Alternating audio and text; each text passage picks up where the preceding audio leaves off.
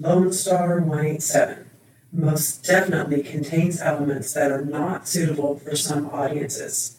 Listener discretion is advised. Unit heading out to that disturbance active seater in the vehicle. Go ahead and reduce but continue. Reduce but continue at 121.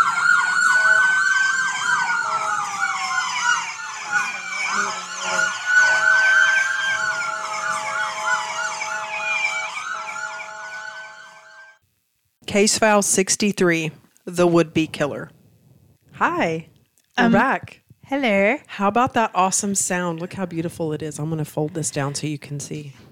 So, for the first time in a while, we are 100% not shitting you. We absolutely know officially what we're doing. Yeah. I can't take any credit because sister did all of it, but we fixed it. officially know what we're doing now. Yep, I'm was bound and determined to figure it out. And honestly, I'm amazed that it ever worked considering how wrong I had it set up. But anyway, it's set up and we're good. It's a beautiful. I can see all these blue lines. We should be clear as a Um, I'm sorry. bell. Who who are we? Who am I? Oh, my name is Kerri, and, I'm Britney. And together we are Lone Star, Lone Star 187. 187. Good news is I'm recovering. I just recovered from COVID For the second time. for the second time. But what I love about that is that my COVID wheeze is back. So when we start laughing, my wheeze is back. I was laughing at my wheeze, laughing. It's funny. Okay. So you want to know where we're at this time? Tell me, do I need to get in my car, my jet, my boat, Um, your car. Yep. skateboard? Uh, it would be a long drive for skateboard. Hold on to me. So we're, where we are going is a town called Farmersville, Texas. Classy name. Yes. Do you think um, farmers live there? I am sure because it's very rural, rural, rural, Roll. rural. It's out in the country. Rural, rural, rural. rural. I can't say it. Rural. Isn't it roll? Isn't the other R silent? It's roll. It's rural. Anyway, it's rural. it's out. In, it's out in the sticks. It's rural. Anyway, whatever. Shit. Uh, It's in the we um just so everybody knows, we are the only two of the five that graduated high school. yeah. Go figure. but oh no, Heidi graduated. Three, did. three of five. three out of three out of yeah. Two. We are two of the three that graduated, and we can't say rural. rural, not R U L E. It's in the sticks, like I said. It's So, the opposite of the urban. It's on the other side of Princeton, basically. Okay. Oh, so it's not too far. No, it's northeast. Definitely can ride my skateboard. But Um, and when I when we go to like wherever, when I think whenever we went to Greenville for that. yes, yes, we did go through. We did- we did see it. because my friend Angie lives in Greenville, and we have to go through Farmersville to see her. Okay, a couple of notable people that are from there, farmers, besides farmers. Farmer Bob, Farmer Joe, Farmer Steve. You don't have to be lonely at farmersonly.com. Have you not seen that commercial for the farmers only dating site? Um, clearly not. Okay. That's how It's that's not their a jingle, that's in my head. That's a jingle. It's old though. So the basis for Drowning Pool, Stevie Benton lived in Farmersville Only, and went to only you would know that. hey and went to Farmersville High School. And then Tex Watson. Does that name sound familiar to you? It better. Watson? Tex Watson. Can I phone a friend? Sure. Let me just ask Google.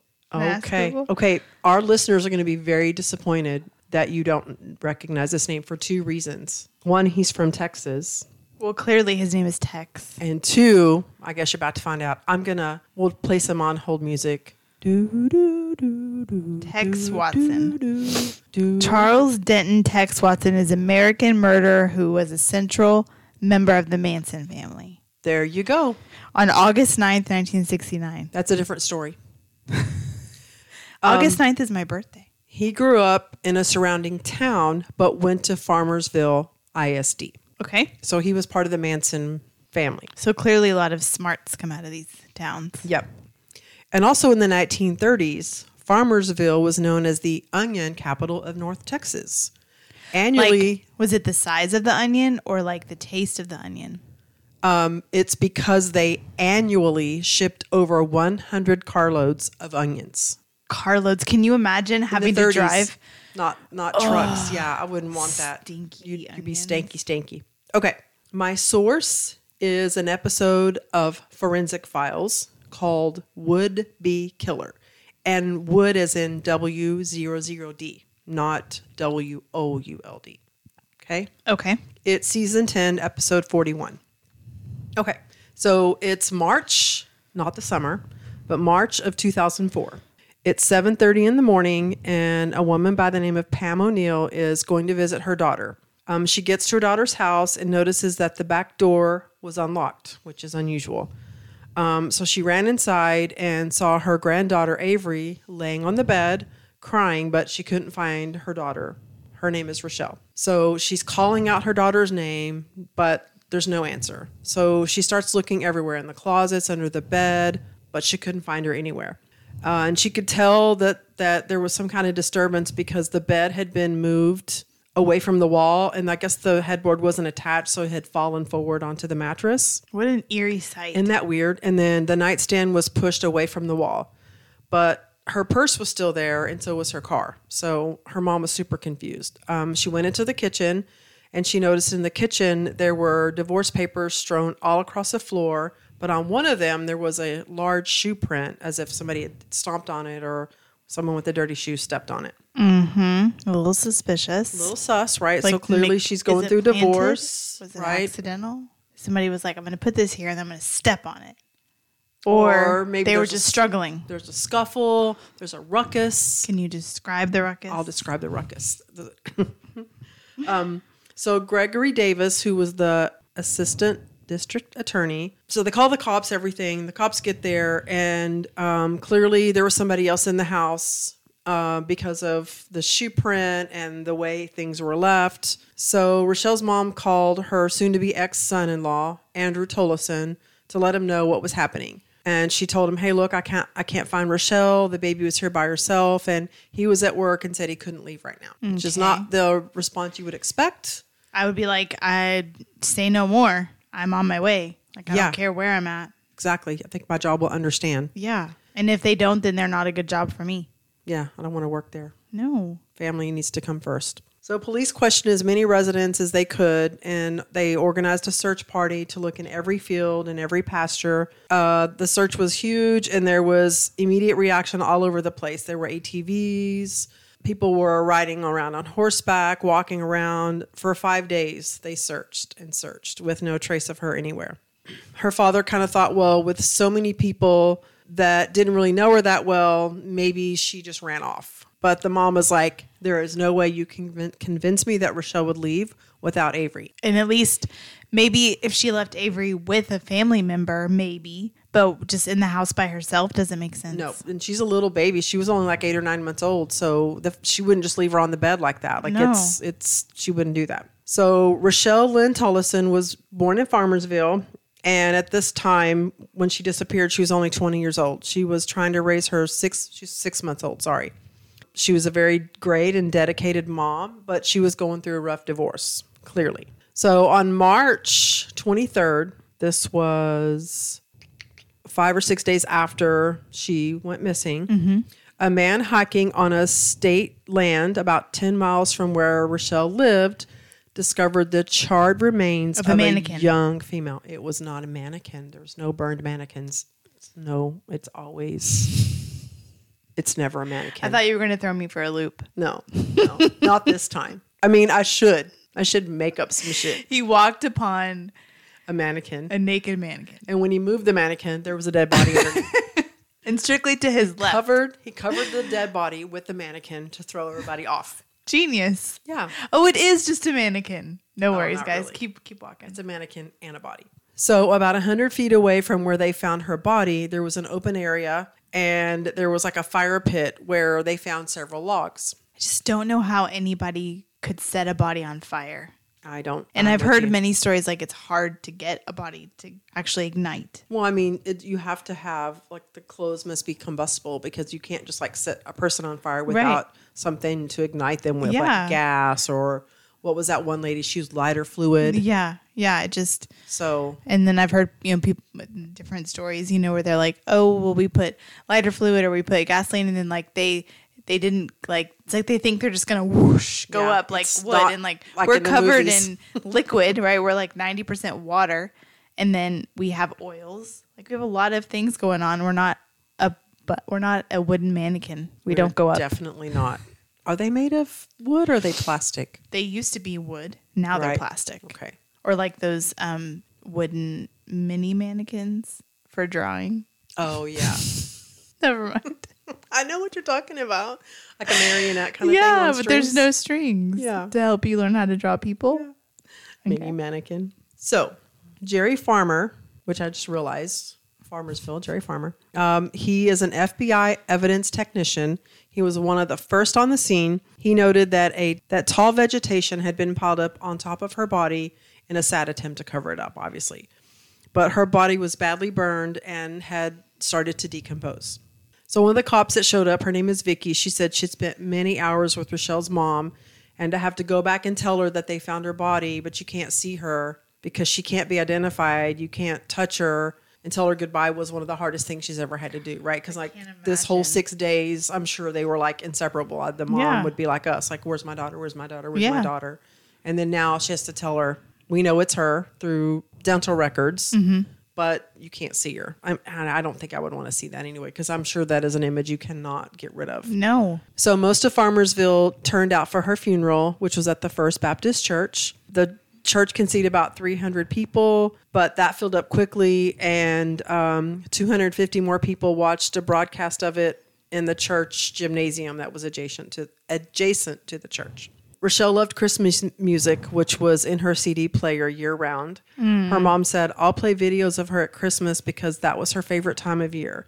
You could always tell how she would get excited and feel like Avery will be, the, and I feel like Avery will be the same way. So even though she was only in her 20s, she enjoyed 70s band called the Carpenters. I would mm-hmm. not really band, it's a duo. She hated carnations because they reminded her of funerals, um, and she loved lavender. Just a few mm. things about her. So after the funeral, her parents released lavender colored balloons from the front yard, each attached with handwritten notes to their daughter. Uh, and then in memory of Rochelle, residents have tied light, pur- tied light purple ribbons around the street signs, lamp posts, car antennas, and trees throughout Farmersville. They put several flags at half staff. Recently, she talked about going back to school and being a teacher. She liked to scrapbook and was in the process of working on a baby book for Avery some of her nick they called her her nickname was Shell or Shelly mm. Belly when she was pregnant. Mm. That's so cute. she was still really little but she had this giant giant belly. So it was really difficult for her parents to understand how she could have been abducted from her home in the middle of the night and no one hear it. Her house was three blocks from the police station.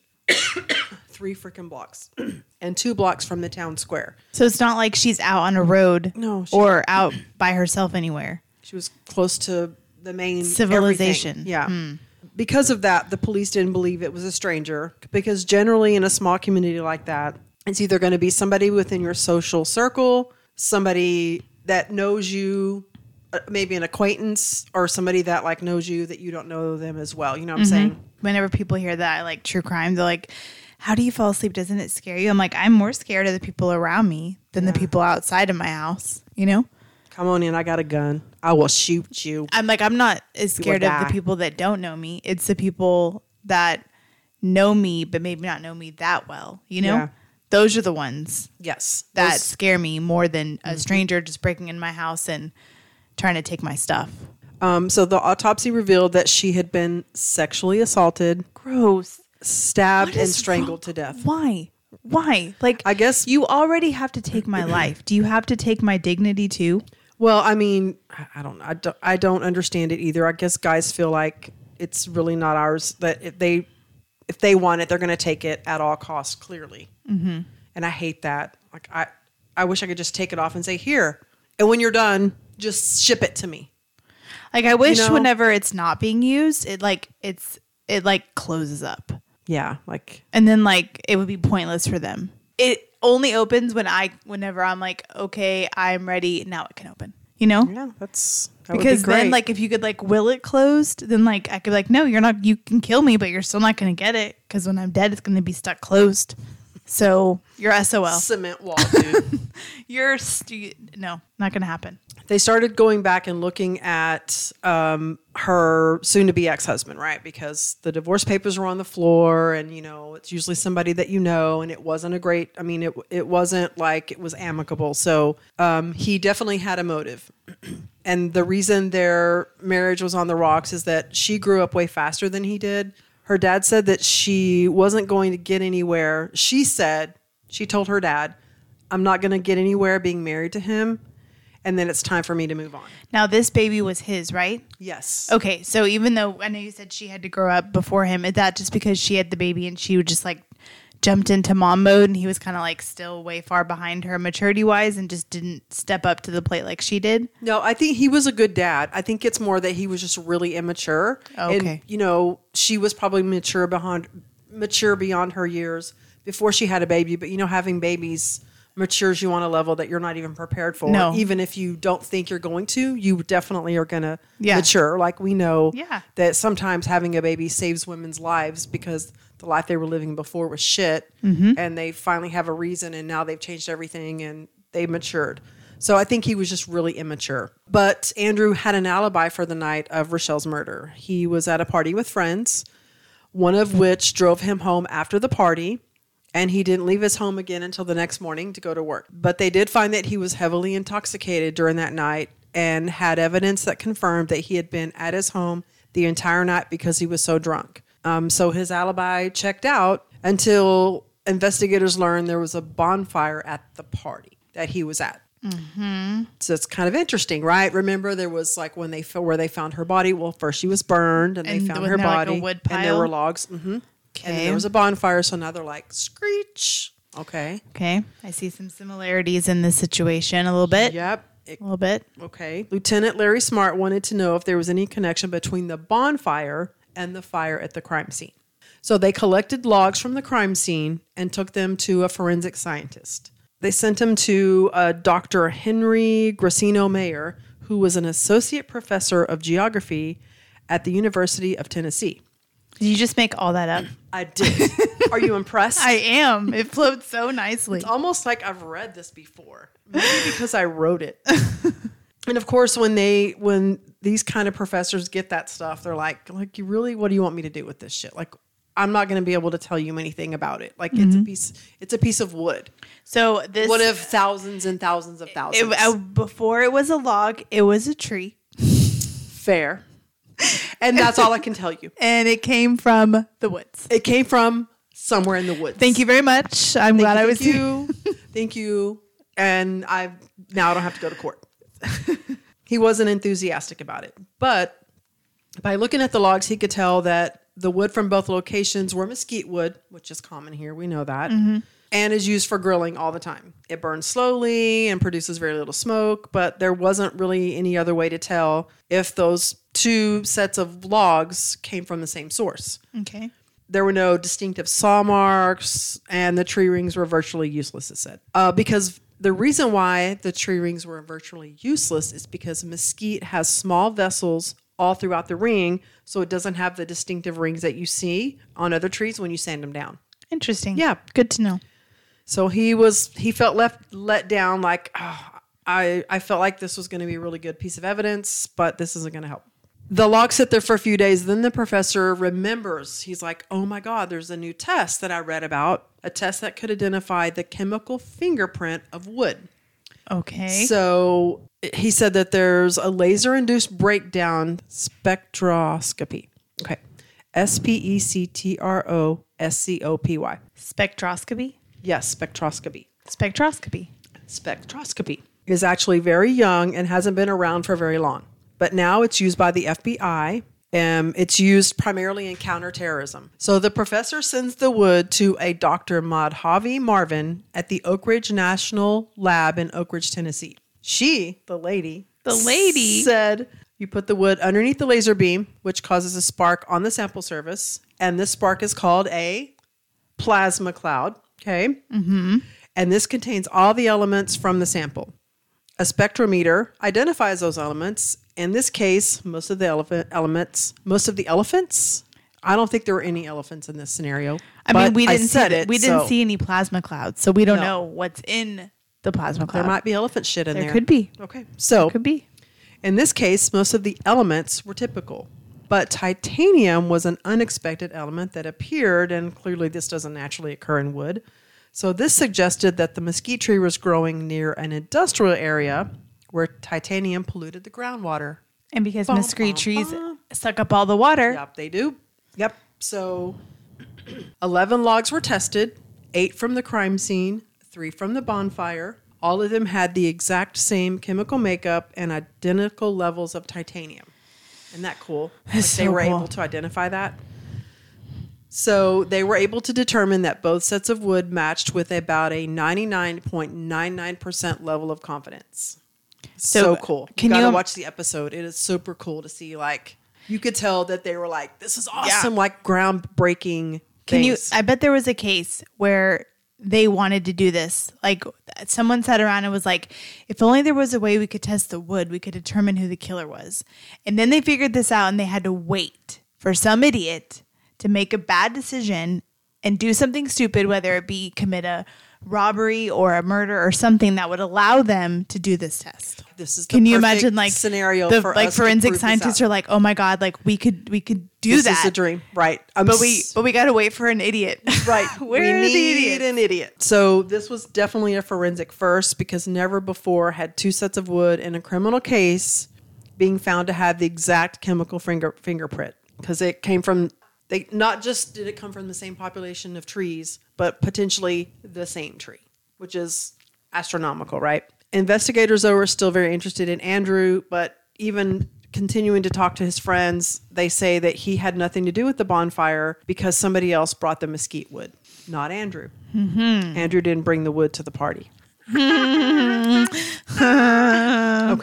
but the Maybe it's because it was doused with titanium. Maybe. I mean, so I wonder if it didn't had a weird like smell or a different color when it was burning because of the Oh, that's a really good question. So this is really going to throw me off because when I was like listening to it, it kind of made me giggle. So I'll try to get through this without it. But the person that brought the wood to the party was 21 year old Moises Mendoza. Did you say he's moist? no, it's Moises. Moises. M O I S E S. He makes a loud moist. Not Moses, but he does make loud noises. Actually, I got through that without giggling. Good Oh. Moises. He was an air conditioning repairman, but he was also an acquaintance of both Rochelle and Andrew. They all went to school together. Mm-hmm. Her mom said, as weird as it sounds, that he was always in one of her. In, he was he was always in one of Rochelle's classes, even as far back as elementary and middle school. Interesting. So when Rochelle and Andrew separated, friends said that Moises expressed interest in dating her. Her dad said that Moises wanted to be with Rochelle more than she wanted to be with him. There was no evidence that the two ever dated, but as acquaintances, they often saw each other at parties and social gatherings. So it was just a Still, bunch of. Still this seemed innocent enough, It right? was just a bunch of moist. just a bunch of moist, just a bunch of moist. So they decided, the, the cops decide, okay, well, let's just look in this guy's past. Like, what the hell did, you know, what did he do before? Blah, blah, blah. Well, he had an extensive criminal background. Mm. He had committed two aggravated robberies where he had attempted to abduct young women in Dallas, but was unsuccessful. And he was out on bail for one of those crimes when she disappeared. Out on fucking bail, you piece of shit. Did he get in trouble for any moist complaints? Could you keep the Moises down with your damn wood with titanium Who lace? names their kid Moises? I know we're gonna get some. We may get some shit from that, but I really don't care. I mean, if you if your name is Moises, more power to you. Just good for you. I just Do you want me to just start calling him Mendoza? no. Or do you like it? I like it when you say Moises. So they searched Moises' home and found a pair of boots which were covered in soot and smelled of gasoline. Dumbass. Does it match the print on the papers? They sent the boots to make test impressions of the print to see if they matched the print on the divorce paper from the kitchen. Tell me, Trebek. From the visual 500. inspection, you could tell they match pretty well. But up closer look, they found accidental characteristics. Do you know what that is? like pieces of like accidental characteristics, like how the foot goes in the boot, No. or like the tread. the tread. So like Okay. this guy, since he was a repairman, there were cut marks on the left heel, both on the divorce decree test impression and on his actual boot, right? Because of where he walked. So like it wasn't just a perfect imprint of a brand new shoe. You could tell they had been worn. Mm-hmm. Like if I stepped on a rock, like mine may have a hole from where the rock was imprinted or and I pulled it out, right? Mm-hmm. So those are accidental character. So because of that, it was a perfect match. So yes, it was a match. They also tested a pair of his jeans. They also tested a pair of Moises' jeans that were covered in soot. Um, and underneath the soot were tiny blood stains. Yep. He didn't like cut himself working on HVAC. Nope. Uh, the DNA profile of the blood that was on his jeans matched Rochelle Tolleson's Oh blood. my god.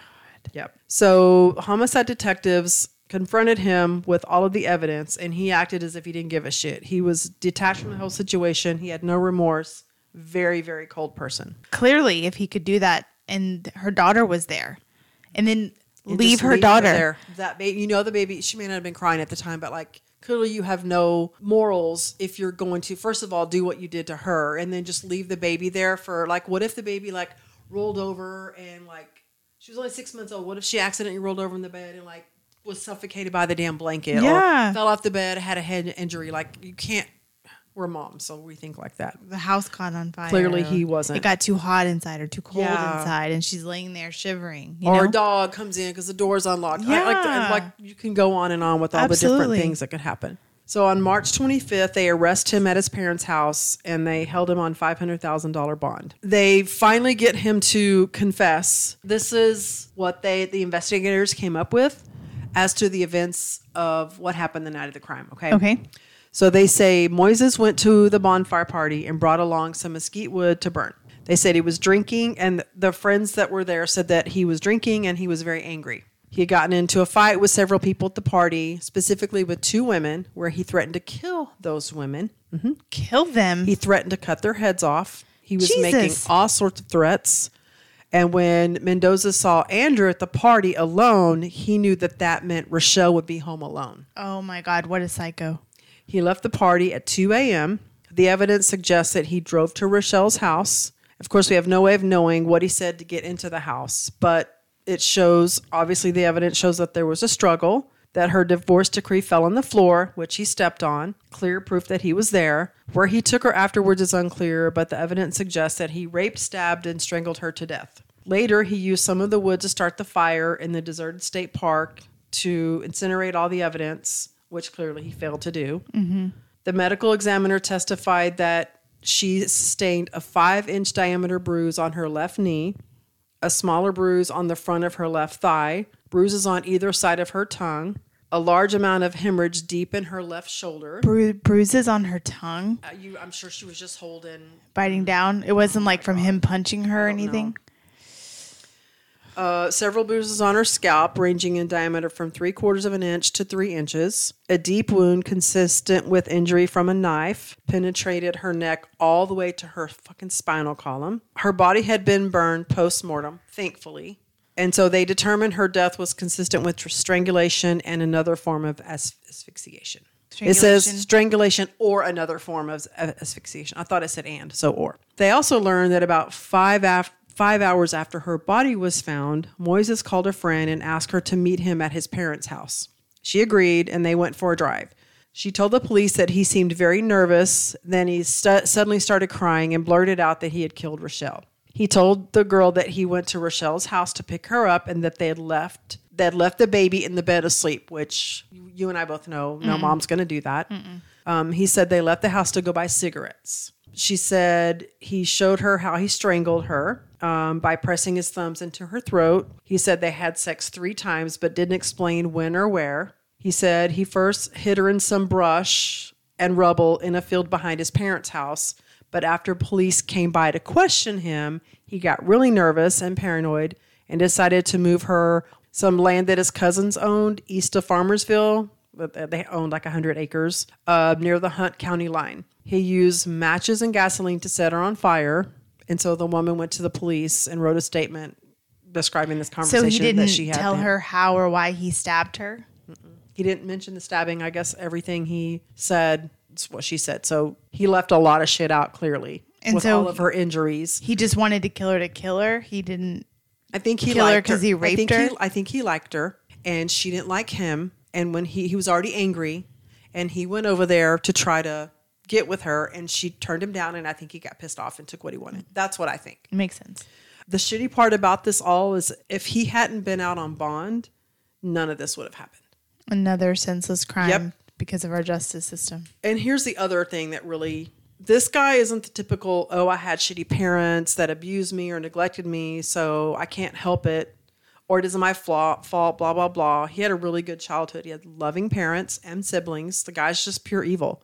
Some of the stuff I read that he did to women makes me want to throw punch his ass, really. He, he raped a young girl, filmed it, and the damn film was shown at some party. So other people saw it. Him and some of his hood rat friends, I, I think I added that myself clearly, robbed young women at gunpoint at Eastfield, Eastfield College, which you know where that is. Yeah. That's a Mesquite. Two of his teacher, two of his high school teachers testified that he had been smart but un- unmanageable. He was disrespectful to female teachers, lost control, and became very, very angry at times. His neighbors also testified that they had witnessed him physically attack his mother and his sister. He stole money from his brother.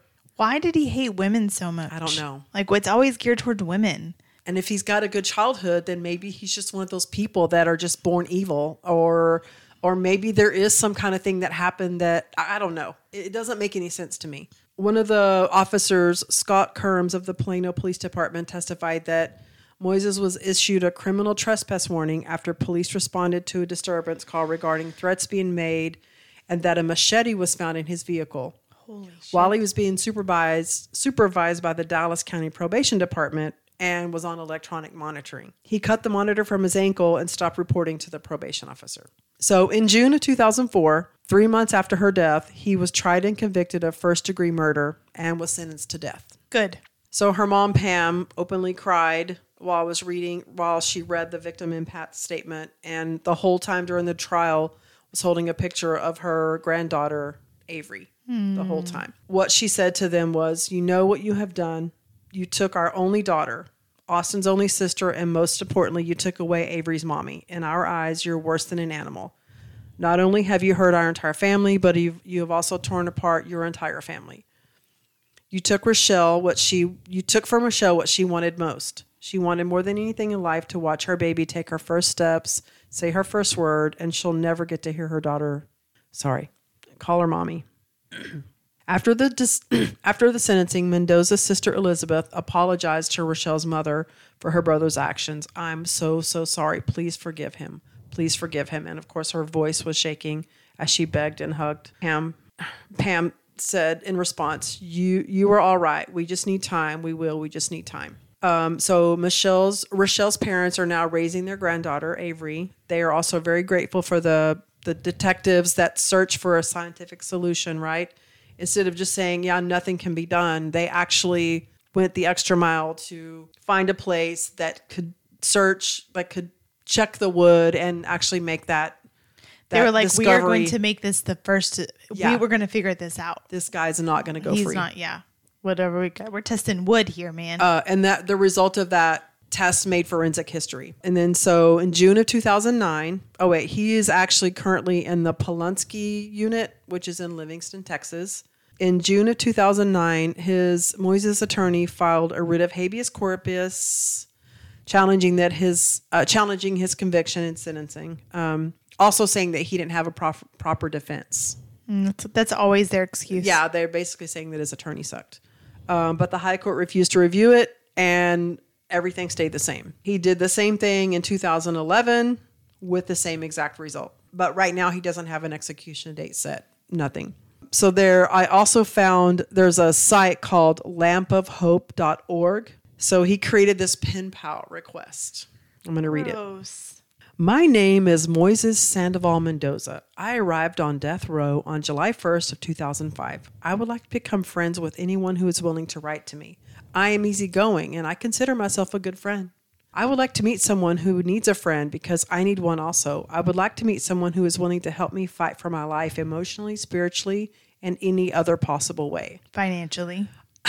That's what he's saying. Yes.